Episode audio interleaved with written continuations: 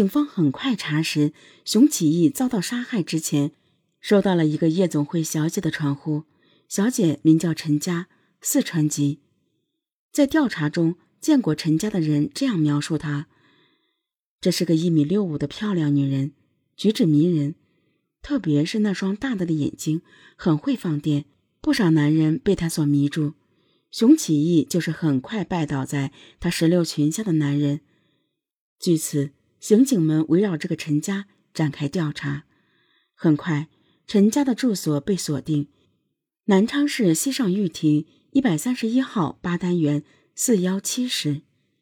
刑警破门而入，进入陈家的租住房，却因扑面而来的浓重的尸臭味紧锁眉头。搜查很快完成。刑警在卫生间找到两只蛇皮袋和一只大提包，里面塞着的是已被肢解开的人头、躯干和一只左臂。这些残块正是熊起义的。熊起义的司机指认，熊起义失踪那天中午，在金龙购物中心门口等熊起义的正是陈家。而民众调查时，熊起义的邻居也指认，二十八日十八时左右。进入熊起义家门的妙龄女郎与刑警手中的照片是同一人。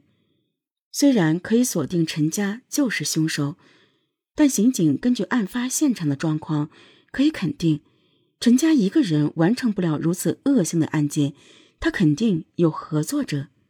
陈家租住的四幺七室房东为警方提供了资料，他拿出了陈家租房时的身份证复印件，告诉刑警。陈家六月一日搬入后，就与一身高一米七二的男子同居，并对自己说：“男人是她老公。”敏锐的刑警嗅到了猎物的味道，立即赶赴陈家身份证上的老家四川调查。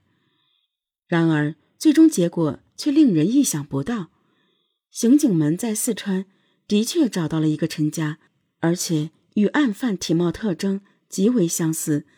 但目击者都否认这个陈家是作案人。原来，四川女子陈佳曾经在深圳待过一段时间，而她的身份证于1996年1月8日在深圳市名都歌舞厅被盗，盗包的就是与她体貌特征一样的女子。线索就此中断，刑警们回到南昌重新调查。很快，他们查到一个常州姓王的男人。王先生与凶手陈家经常电话联系。据他说，他是五月份在南昌做生意，在昌荣大酒店认识的坐台小姐陈家，称这个女人非常迷人，特别是眉宇间的那颗美人痣，别具风情。刑警们立马以昌荣大酒店为中心，展开新一轮的调查，很快有所查获。同年八月九日。昌荣大酒店所在地段的派出所民警查出了陈家曾与一男人在朱子巷五栋三零二室租住过。刑警们对陈家在南昌先后租住的两地进行民间走访，综合发现，陈家不但普通话中夹杂着九江口音，而且他与那个男子都喜欢吃湖口的酒糟鱼。莫非凶手陈家与她老公是九江人？当时的九十年代，前往深圳需要在户籍所在地的公安机关办理边境证。南昌刑警赶至九江市公安局边境科，仔仔细细地查询边境证审办表。大海捞针一样辛苦，但功夫不负有心人。在一九九五年十二月四日的一张审办表上，一个名叫劳荣枝的女青年与模拟像一致，而且。那颗美人痣也不差分毫。经过辨认，在劳荣枝申办边境证后次日，也办了边境证的一男子法子英，就是与陈家同居的老公。而且刑侦人员比照指纹，认定法子英就是凶手之一。刑警立即行动，在法子英姐姐家找到一个密码箱，打开此箱，赫然入目的便是熊起义的劳力士金表。金项链以及熊启义妻子的手链和其他一些金银首饰、现金。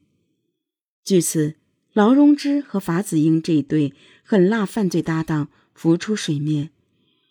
劳荣枝虽有花容月貌，但其心毒如蛇蝎。